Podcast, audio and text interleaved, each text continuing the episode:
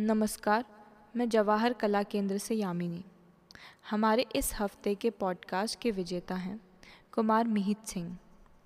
कुमार मिहित सिंह एक गायक एवं गीतकार हैं और वह सिविल सर्विस के लिए तैयारी भी कर रहे हैं।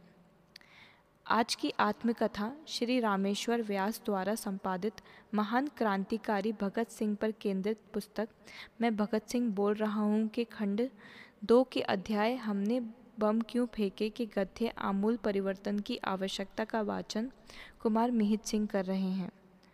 तो आइए जानते हैं। क्रांतिकारी भगत सिंह के विचार आमूल परिवर्तन की आवश्यकता के बारे में। आमूल परिवर्तन की आवश्यकता।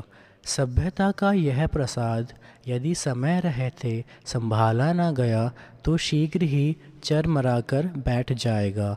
देश को एक आमूल परिवर्तन की आवश्यकता है, और जो लोग इस बात को महसूस करते हैं उनका कर्तव्य है कि साम्यवादी सिद्धांतों पर समाज का पुनर्निर्माण करें। जब तक यह नहीं किया जाता और मनुष्य द्वारा, मनुष्य का तथा एक राष्ट्र द्वारा राष्ट्र का शोषण, जो साम्राज्यशाही के नाम से विख्यात है, समाप्त नहीं कर दिया जाता, तब तक मानवता को उसके कलेशों से छुटकारा मिलना असंभव है।